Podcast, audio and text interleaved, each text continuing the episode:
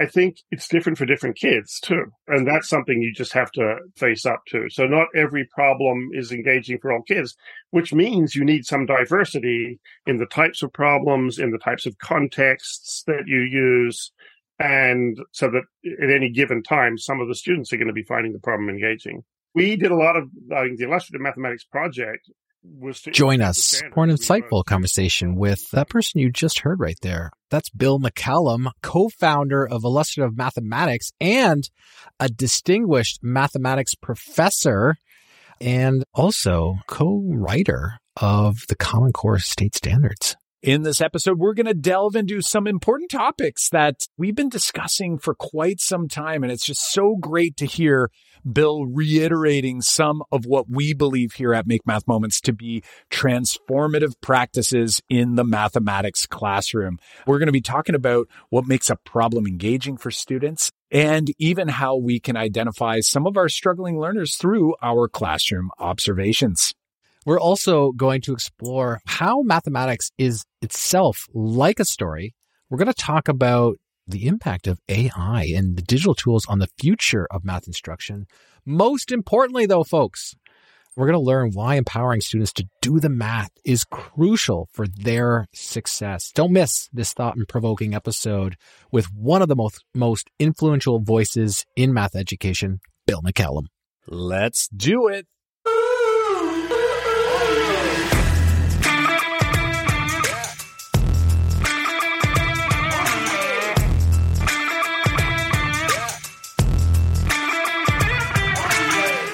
Welcome to the Making Math Moments That Matter podcast. I'm Kyle Pearce. And I'm John Orr. We are from MakeMathMoments.com. This is the only podcast that coaches you through a six step plan to grow your mathematics program, whether at the classroom level or at the district level. And we do that by helping you cultivate and foster your mathematics program like a strong, healthy, and balanced tree.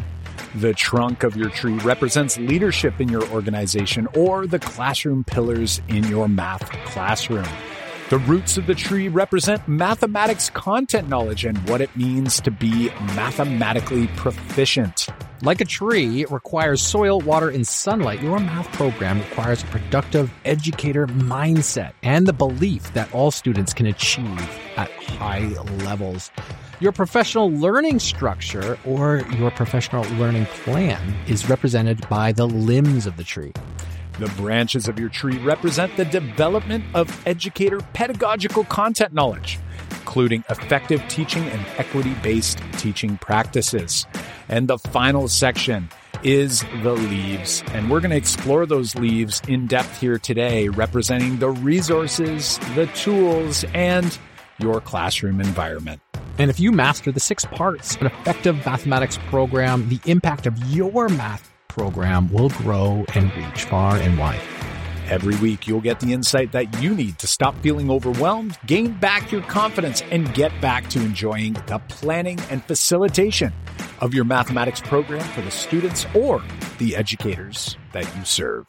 All right, let's jump right into the conversation with Bill. Here we go.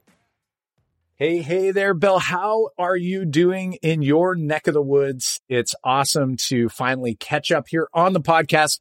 Been a long while since I ran into you in Arizona. Hey, tell us a little more for those who don't know you. I feel like a lot of people in the math community are aware of many of your wonderful math education accomplishments, but give it a whirl anyway. Who are we talking to? Where are you coming to us from? Sure. Yeah. And thanks for having me on the podcast. Yeah. Well, my career started out as a normal math researcher, math professor.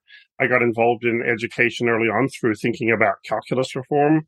Then, of course, there was the moment in 29, 2010 when I was involved in writing the Common Core state standards.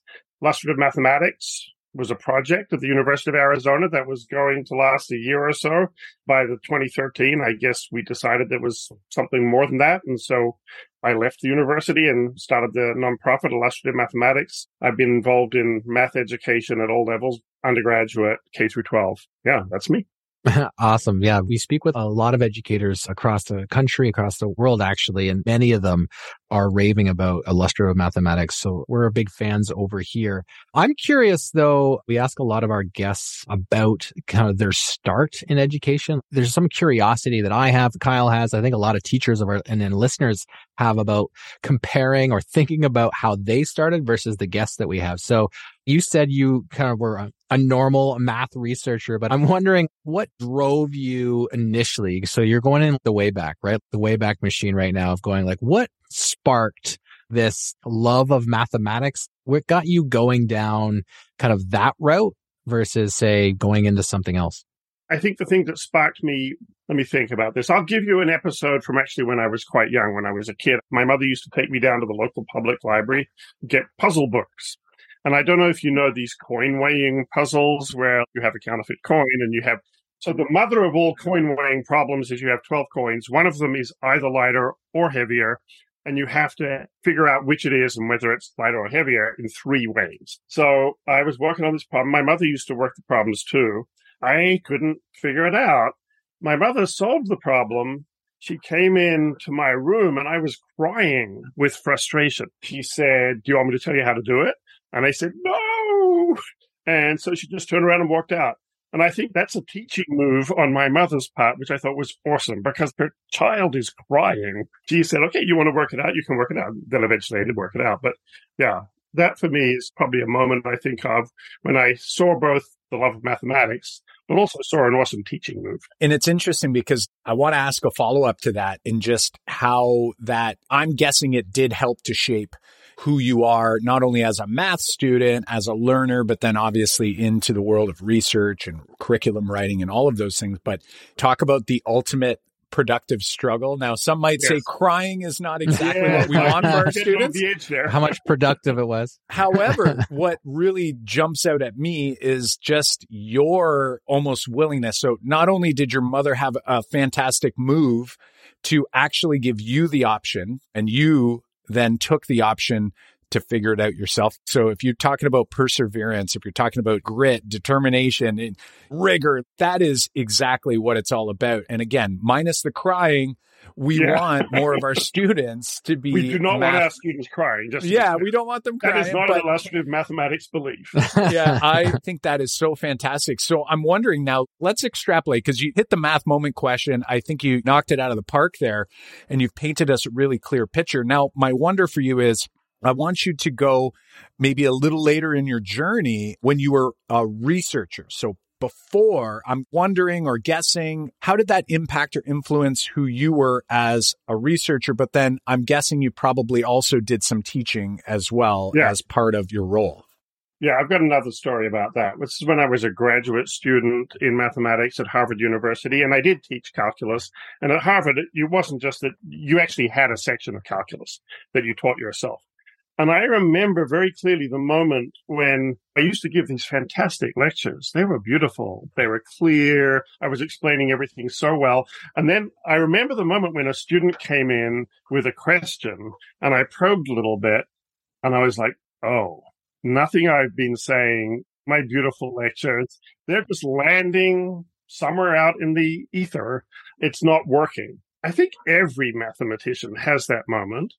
But I think a lot of them just sort of close the book, look the other way, you lift up, you look inside the student's head. Oh my God, I'm going to pretend I didn't see that. And they just keep on giving these beautiful lectures. But I guess for me, it was an interesting problem. Okay. So that was probably when I first started thinking about what is a way of teaching that engages students, that gets them thinking.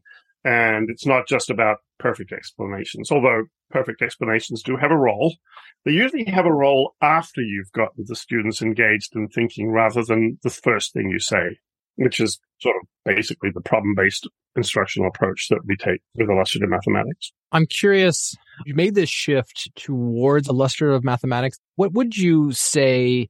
Maybe elaborate a little bit more on the turning point between like I'm a researcher and then I realized that maybe the resources that are at our teachers' disposal, maybe the access needs to be changed, or maybe what happens in the classroom is needing to be changed. Like, what made you think that, hey, I've got to go here and make this dent here because it's so much needed. I'm curious about kind of that transition. And can I ask a question that maybe is just a scooch before that? And that's when you recognized you were teaching, as you articulated, these fantastic lectures, right? Which again, you nailed it. I felt that way. I'm sure John's felt that way. Many people have felt that way until you actually look for feedback, right? You actually yeah. assess the situation and go, Oh my gosh, you have no idea what I'm talking about. But I'm wondering, as you're making that transition, I'm like, what did you do in order to get better? Because I'm sure you didn't just leapfrog to my lectures are not landing as I thought. You obviously had to do some learning there. There had to be some reflection. And I'm going to guess that your faculty wasn't or maybe I'm wrong, but I'm going to guess maybe the faculty may not have had the same epiphany that you had. So I'm wondering, what did that look like and sound like, especially in post secondary or post high school yeah, education? Yeah. I had a great mentor in teaching at Harvard, Deborah Hughes Hallett, who um, was in charge of all the calculus TAs.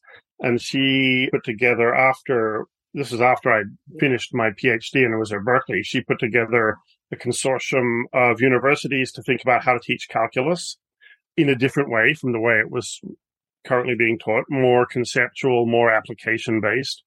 And um, that was the Harvard Calculus Project. And I learned a lot from that about teaching. I learned a lot from watching Deb teach. I learned a lot about getting students engaged. I don't think it was like some sudden transition where I suddenly I switched to a different pedagogical philosophy. I think it was a slow learning process. But I guess I learned, which I know we sort of sounds obvious, but you do have to have engaging problems and you have to give students a chance to work on them and to think about them before you just tell them how to do them. Yeah. You do, of course, have to, in the end, make sure that they have achieve the learning you wanted to achieve. That does involve some sort of explicit instruction sometimes, but it happens after you've gotten students working and thinking. It happens when they feel the need for the notation or the definition or whatever it is that you were going to teach them. It comes up like, oh, we really need a word for this, or wow, wouldn't it be nice if we had a formula for that? You wanted that to be happening out of the problem solving process, not something you feed into the problem solving process at the beginning. Yeah, that's perfect because I think that goes hand in hand. We've been calling that the real flip classroom of transitioning, like saying, hey, normally for 10 years, I taught by doing the opposite of that, by saying, this is what we're going to do. This is how you get, you know, formulas. These are the definitions.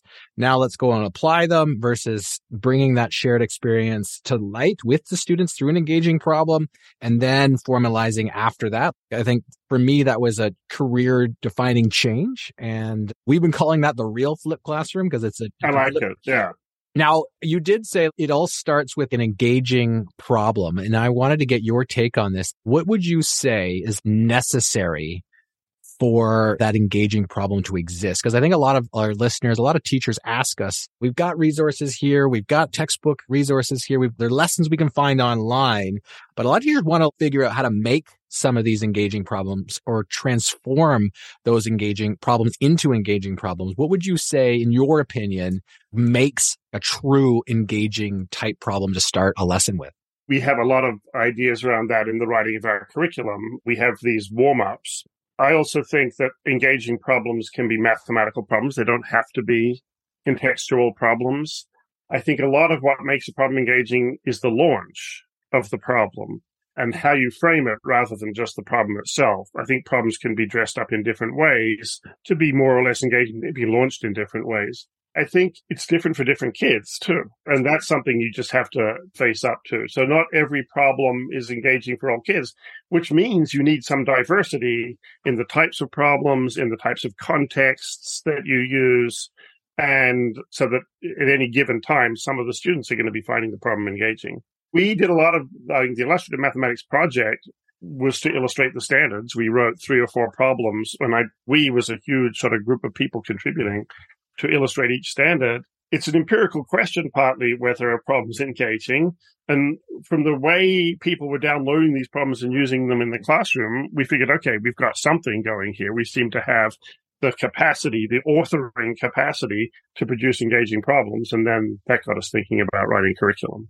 I love it. And one of the big takeaways I took from that chunk, which we 100% agree, is it really comes down to how you launch the problem and it can look very different. And a lot of people look at the work that John and I do is we tend to try starting with context, but sometimes there are topics that are very difficult to find, especially as you go further down the road, right? As you continue down the abstraction train, we'll call it, or track, things sometimes become a little bit more and then maybe contrived in some ways. So it's like, how do we then launch this problem in a way that's just about the curiosity of it all? How is this possible? And these are great strategies to have in our bag of tricks.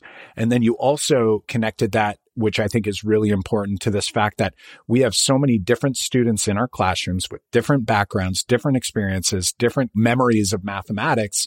And that in and of itself is going to require that we don't want to just be sort of reliant on one strategy moving forward. So that's just fantastic. So I want to extrapolate a little bit from here. I'm getting a really cool sense, like a timeline in my mind of your journey. Tell us more about, you know, and this is something that I've always known, having had an influence in writing and helping to write the Common Core. What was going on there? And my understanding would be, or at least how I thought of it in my mind, was that Common Core happened first and then illustrative after, or was illustrative something that you were already working on and it sort of led into your connection to the Common Core. Tell us more about that. It's the former. Uh, illustrative mathematics, you know, we finished the standards in June of 2010, and everybody was like, you need to explain, you need some document explaining the meaning of these standards. Illustrations. You need illustrations of the standards. And so that was really the genesis of the Illustrative Mathematics Project. That's why the company is called Illustrative Mathematics, because we're illustrating the standards. And it was a great project because what we were trying to do there was coordinate the expertise of lots of different people, mathematicians, teachers, math educators. I've always believed that, and I think this is partly what is good about illustrative mathematics is our ability to coordinate expertise. It's not like we have only mathematicians or only teachers or only math educators. We are sort of taking what we can from the expertise of all these different groups of people and using it to forge something coherent. And, and that's what we did with the Illustrative Mathematics Project.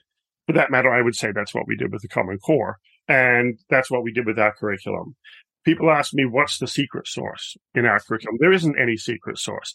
It's just a well coordinated. It's like if you think about uh, the Boeing 747 or something like that, which was at the time an engineering marvel, it's not like they invented wings. They didn't invent some new way of flying. They had an engineering team that coordinated a lot of expertise and made sure that that expertise was sort of balanced, coherent, collaborative, so you came up with something that worked. And I feel like that's what we've done with illustrative mathematics. Yeah, by saying that you have brought a lot of great minds together to kind of build on and, and work as a team and you had to do that with the Common Core. I'm curious actually about two things. One is what would you say a big challenge or has been or maybe still is a big challenge when working with teams? You're putting a bunch of writers together to kind of come up with standards.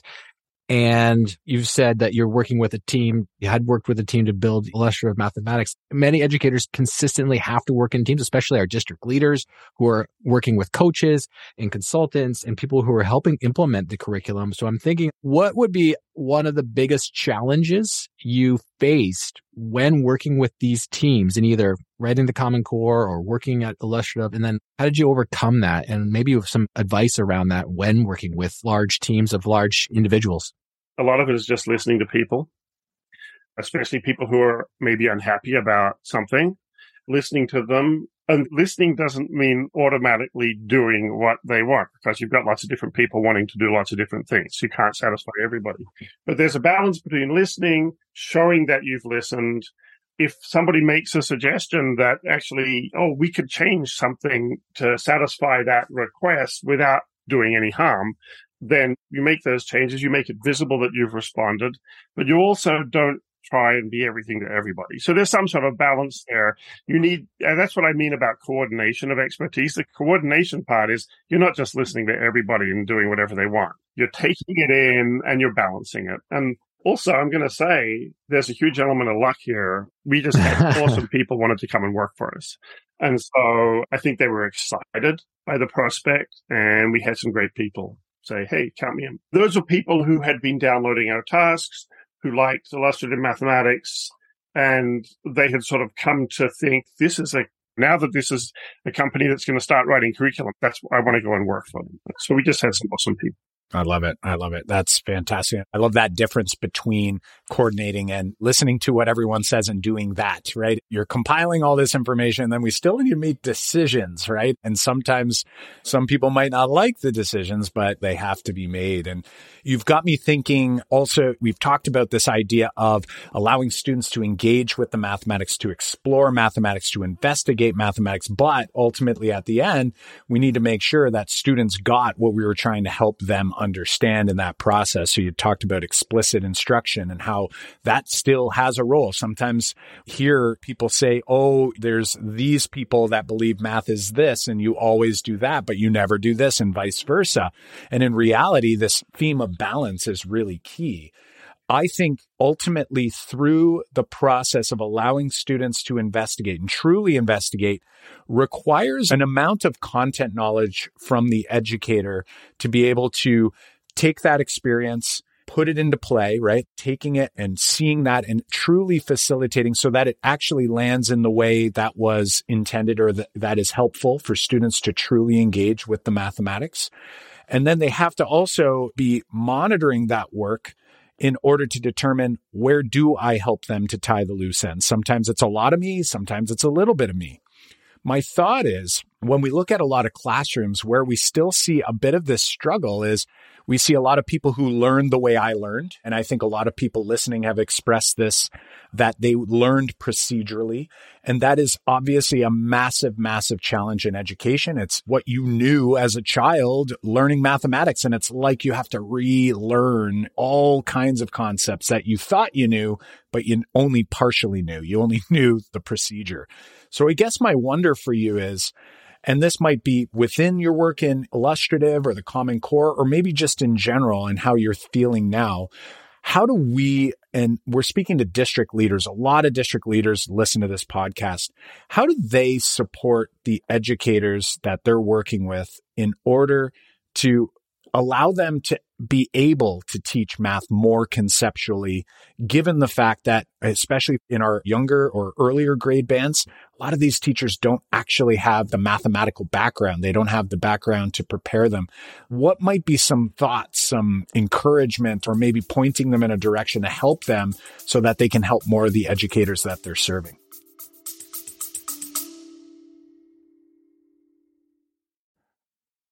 Hey, Math Moment Makers, Kyle here, and I've got just a quick message specifically for our district level mathematics decision makers out there. Do you feel like you're spinning your wheels when making district level goals for mathematics programming from kindergarten through grade 12? Setting new goals each year only to find little to no real shift in pedagogical practice or educator content knowledge across the district as a whole? Take a moment to book a short call with our team so we can learn more about your specific district and educator learning needs in mathematics so we can assist you in taking the first step of many in the right direction. Visit makemathmoments.com forward slash district to book a web call with our team today. We have a limited number of spots for districts just like yours, so don't wait head to makemathmoments.com forward slash district and grab a spot in our calendar now.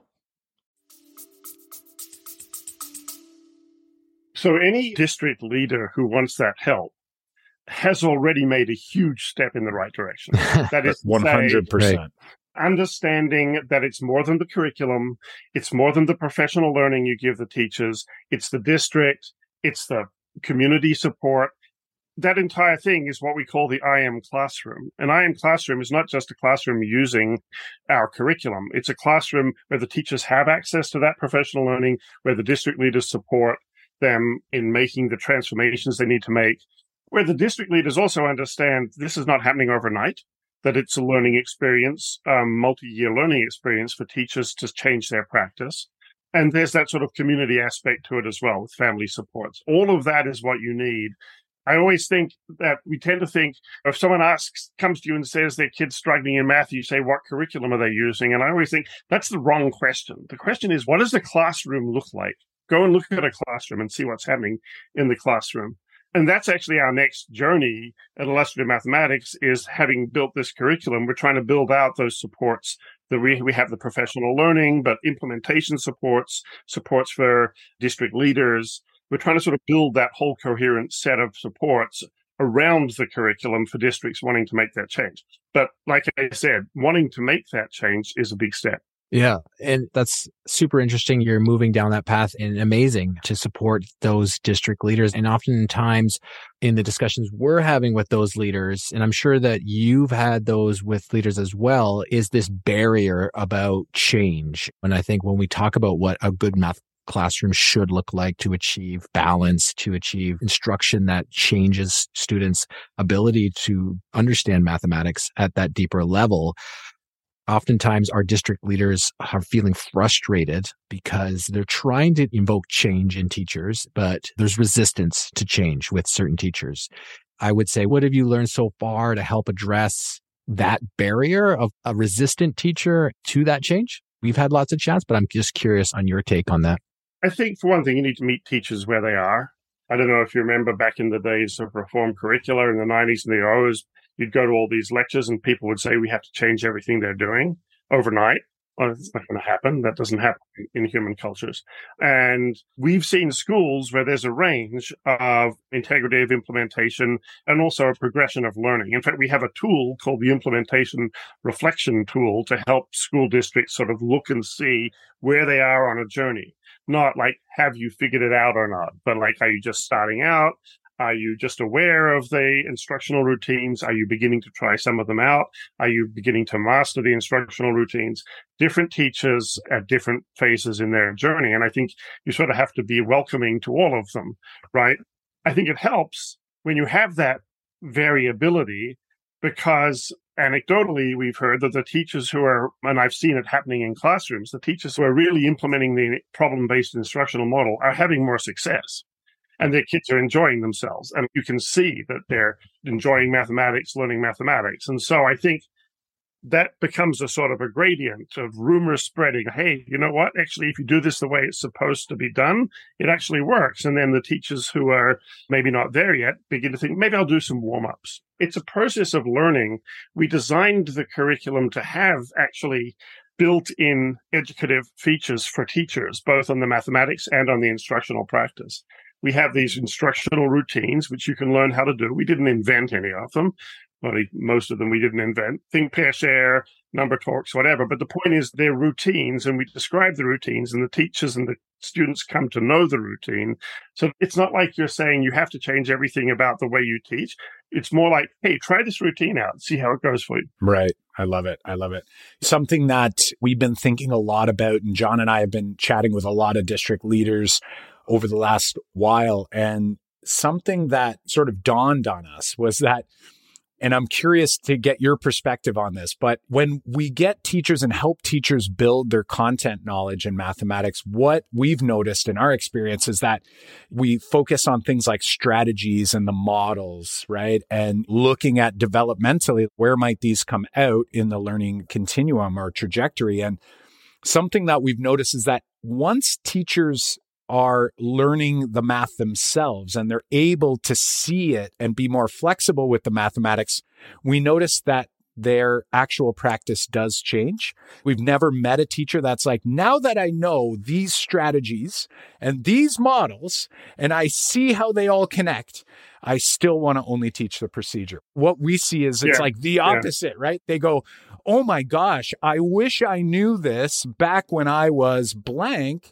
And then things start to shift. And I guess I'm wondering is what are you seeing in that world in terms of where do you see the epiphany for most teachers? Because something I have noticed is that sometimes I try to teach routines are helpful to shake things up. But if the routine is done and I'm still focusing too procedurally on things, I don't see the changes in my students. And then I might actually think the routine isn't working so hot. Isn't working. When in reality, it's like, oh, actually, it was the delivery of the content that's the issue here, not necessarily the routine. What are your thoughts on that? Does that connect to some of your experiences or have you seen something different? I mean, there's another thing that I want to talk about, which I think I've heard teachers mention in our curriculum. We designed it to be coherent. I know this sounds sort of obvious, but I think the progression of ideas in across grade levels in mathematics is a story that has meaning, and you're doing one thing because you're going to move on to the next thing, and those things are connected. The idea that mathematics is a subject that has meaning, that tells a story, that has progression, most students, most adults did not experience that as students. Most adults experience math as just one thing after another. This, and I do this, and I do this. The idea that there's a connected, coherent sequence of ideas, that the procedures you're executing, you should learn the procedures, but they're meaningful procedures. They're doing them for a reason. They work for a reason. And so the idea that there's meaning and that there's a story is hugely important to me. That's the way I've always thought about mathematics, of course. And I was really interested in can you actually tell that story in a curriculum? And I've heard teachers say that, especially teachers who maybe at first there was a lesson which had some progression of activities, and they're like, why are we doing this? Why don't we just tell them how to do it? And then they realize that three lessons later, you reach that culmination and they realize, oh, okay, I need to trust the story here. And they really have that epiphany. I've heard teachers say that they understood mathematics in a way that they never understood before because of that idea that there's a meaningful story being told.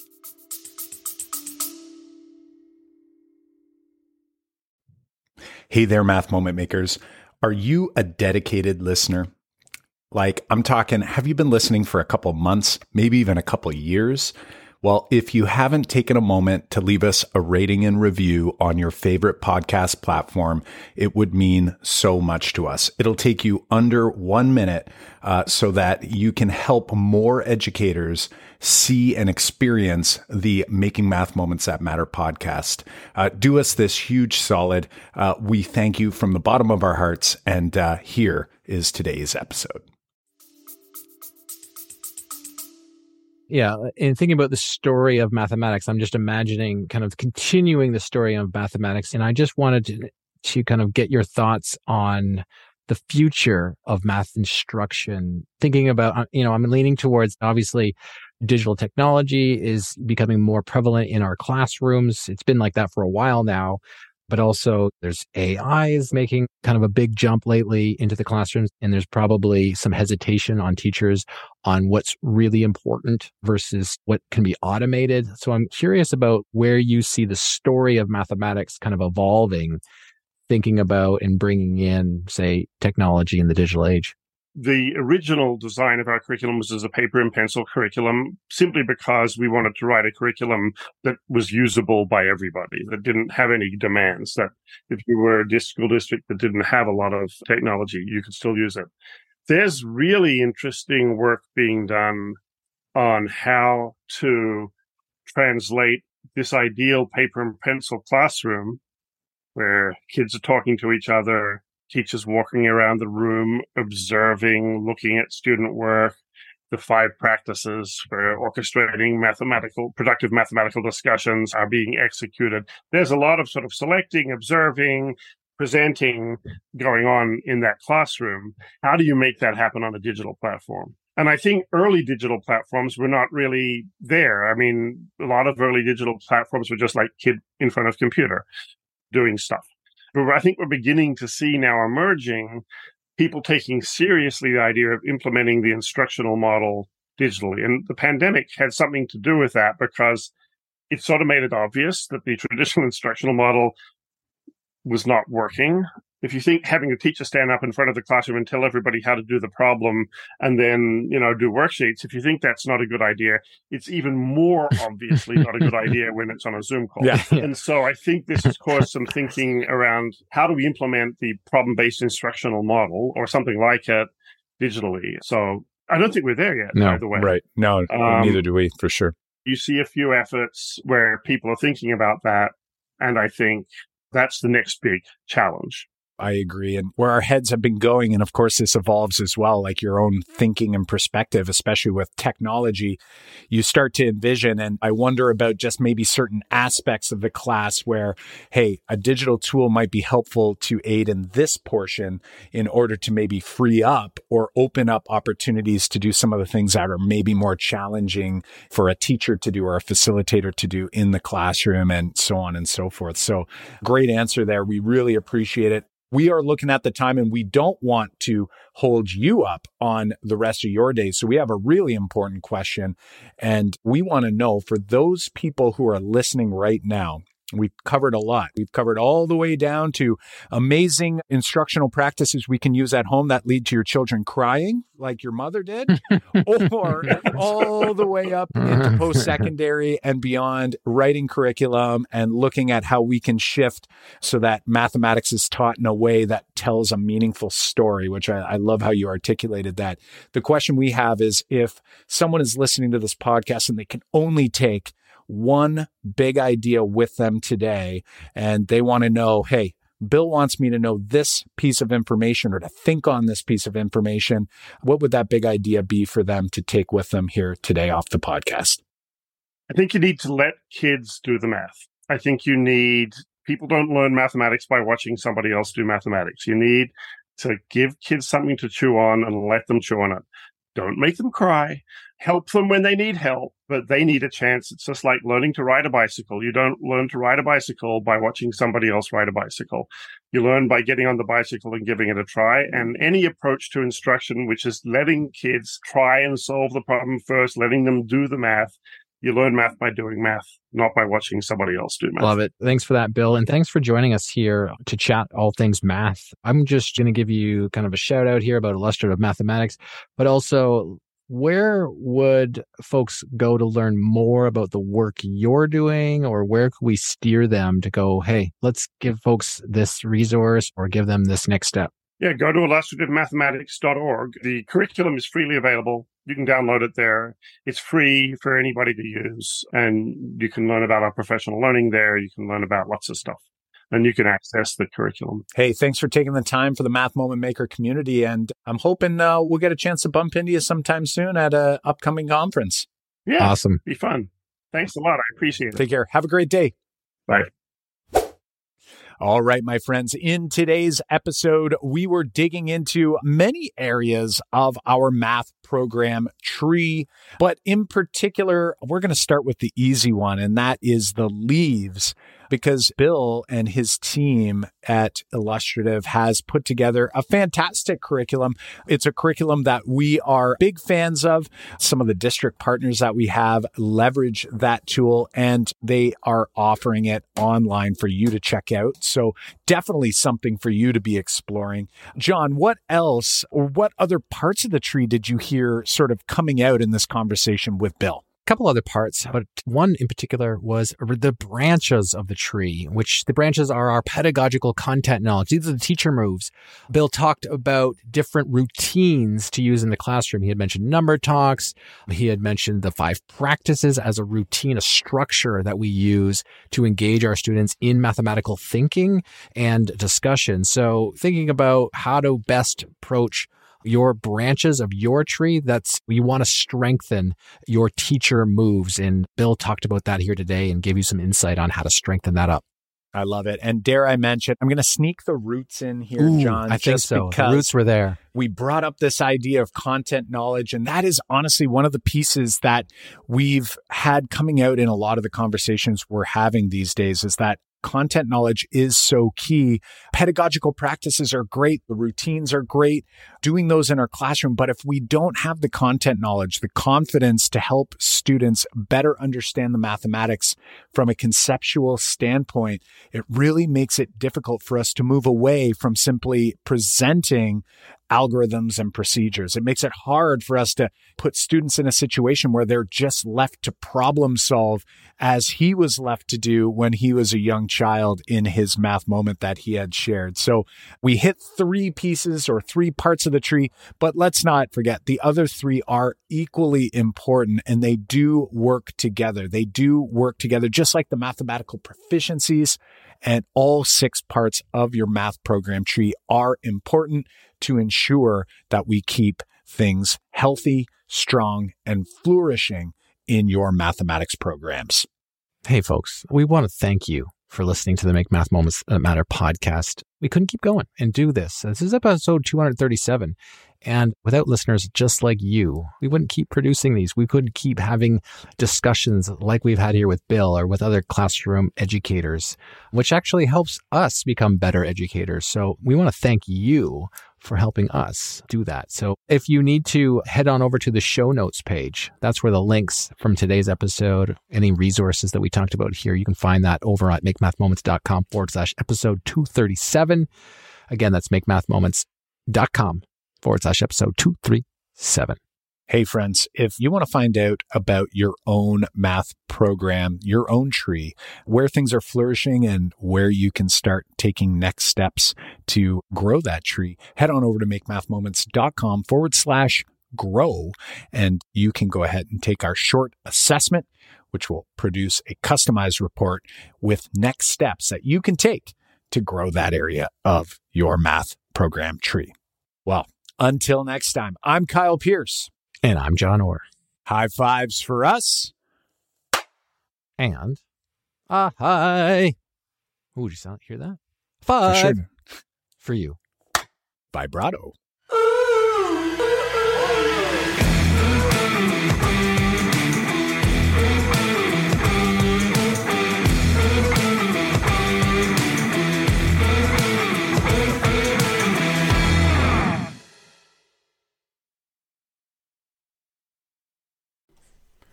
If you are a district leader of mathematics, a math coach, a math curriculum coordinator, a superintendent and principal, getting teacher buy in for effective math teaching practice is top of mind. And plans only go so far. You can make, you know, detailed plans and and carefully designed goals with clear objectives and key results that are measurable. But that can feel like it all falls flat if we can't engage our teachers in the work working with teachers who do not want to change their teaching practices is one of the most frustrating and challenging parts of our job. How do I help teachers engage in effective teaching practices when they keep pushing us away? If you can't reach the tipping point in mass adoption of effective mathematics teaching strategies, then it's it's likely we won't see student improvement in mathematics. We have a free training, uh, an accompanying workbook for leaders of mathematics like you. Uh, the, math, the Make Math Moments team, myself, Jon, and Kyle walk you through our four stage process uh, we use with district partners to create clear, measurable, sustainable PD action plans, but more specifically on how to also get teacher buy in so that it drives student engagement. So, step one register for this free training, get your planning workbook. Um, and then watch the training. Schedule some time on your calendar so you can watch it and go through the workbook after completing that workbook, you're going to have a clear, measurable vision, action plan for mathematics to get more teacher buy in, but also be able to hit your goals for the 2024 2025 school year. So head on over to uh, makemathmoments.com forward slash four stages to start this free training.